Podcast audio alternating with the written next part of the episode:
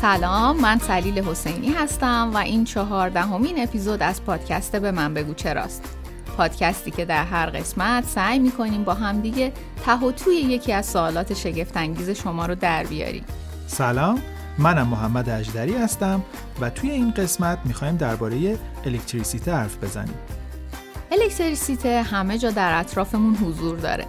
البته که نمی‌تونیم مستقیم با چشممون ببینیمش یا با پوستمون لمسش کنیم. اما با یکم دقت و توجه حضورش رو در اطرافمون درک می‌کنیم. یکم دقت کنید کجاها الکتریسیته حضور داره؟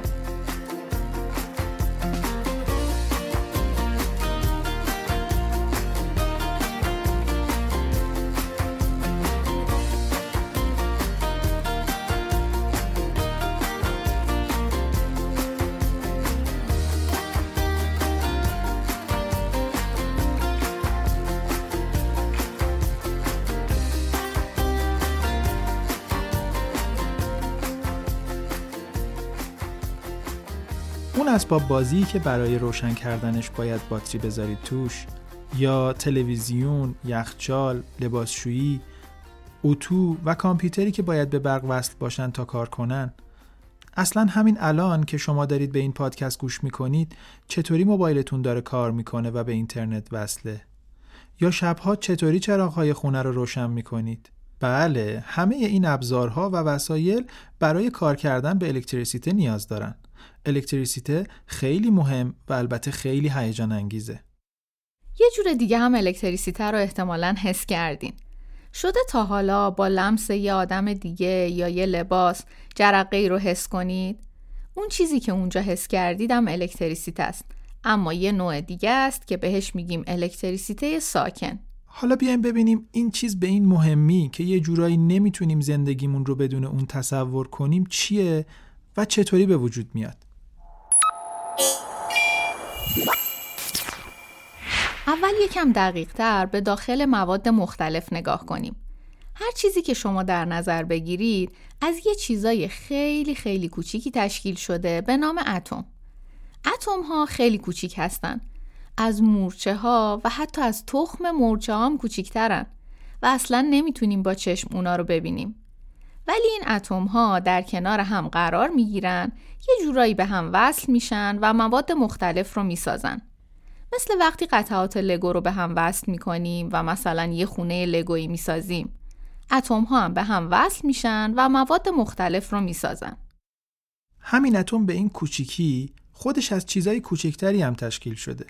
منظورم اینه توی اتم ها یه چیزای کوچکتری هم وجود داره که اسمشون هست الکترون، پروتون و نوترون. پروتون و نوترون در کنار هم و در وسط اتم قرار دارن. اونجایی که بهش میگیم هسته اتم.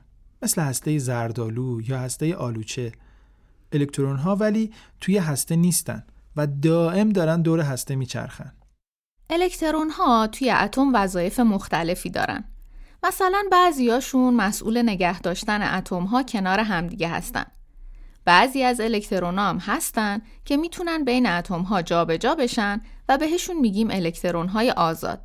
همین الکترون های آزاد هستن که الکتریسیته رو به وجود میارن. بچه ها در حالت عادی تعداد الکترون ها و تعداد پروتون های توی یک ماده با هم برابره.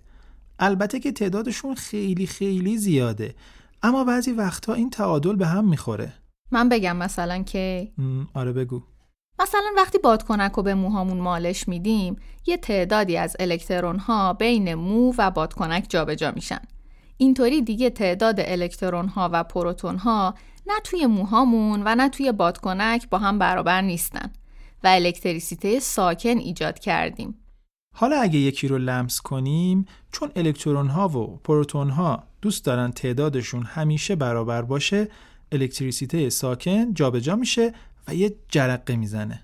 رعد و برق هم همینطوری ایجاد میشه. آره اگه یه عالمه الکترون توی یه اب جمع بشن و تعداد الکترون ها و پروتون ها دیگه توی اون ابر برابر نباشه اون الکترون های اضافه توی ابر ممکنه یه راه پیدا کنن که بیان به زمین و یه جرقه خیلی بزرگ ایجاد میشه که همون برقیه که می‌بینیم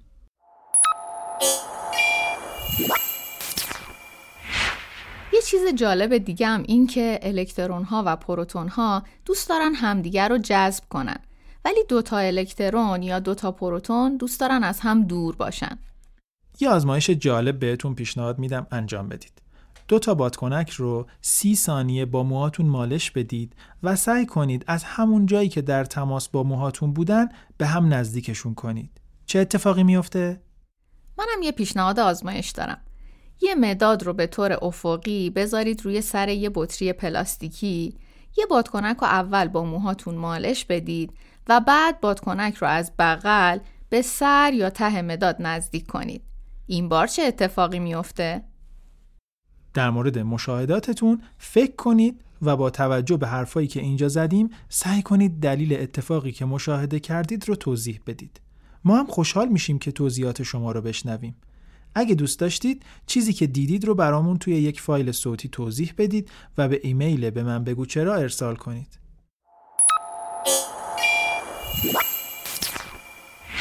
اما حالا ببینیم اون الکتریسیته که اسباب بازی ها و وسایل برقی رو روشن می‌کنه چطوریه؟ یادتونه گفتیم بعضی از الکترون ها توی مواد می‌تونن بین اتم های اون ماده جابجا بشن؟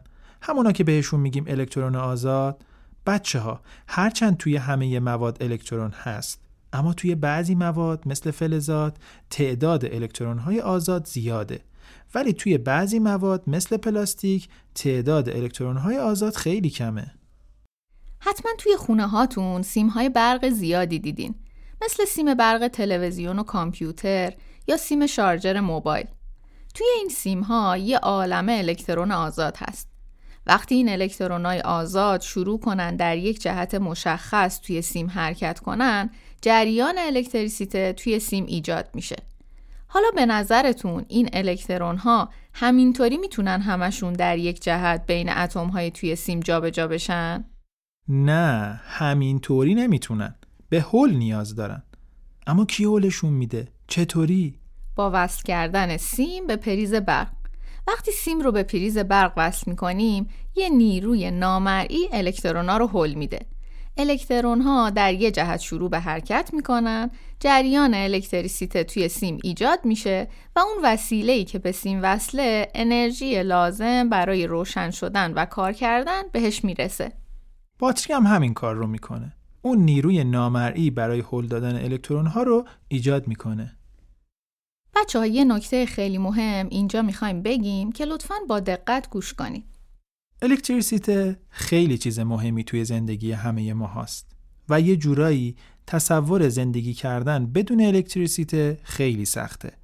مثلا نمی‌تونیم تصور کنیم شبها لامپی نباشه که شهر و خونه هامون رو روشن کنه یا نتونیم موبایل ها رو شارژ کنیم یا یخچال نداشته باشیم اما باید بدونیم الکتریسیته می‌تونه خیلی هم خطرناک باشه و لازمه که ما در استفاده از الکتریسیته خیلی مراقب باشیم.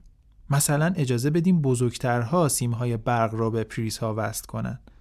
یا بدون اجازه بزرگترها به وسایل برقی دست نزنیم.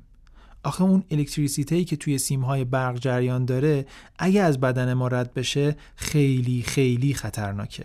واسه همینه که سیمهای برق یه روکش دارن که جریان الکتریسیته نمی‌تونه از اون روکش رد بشه.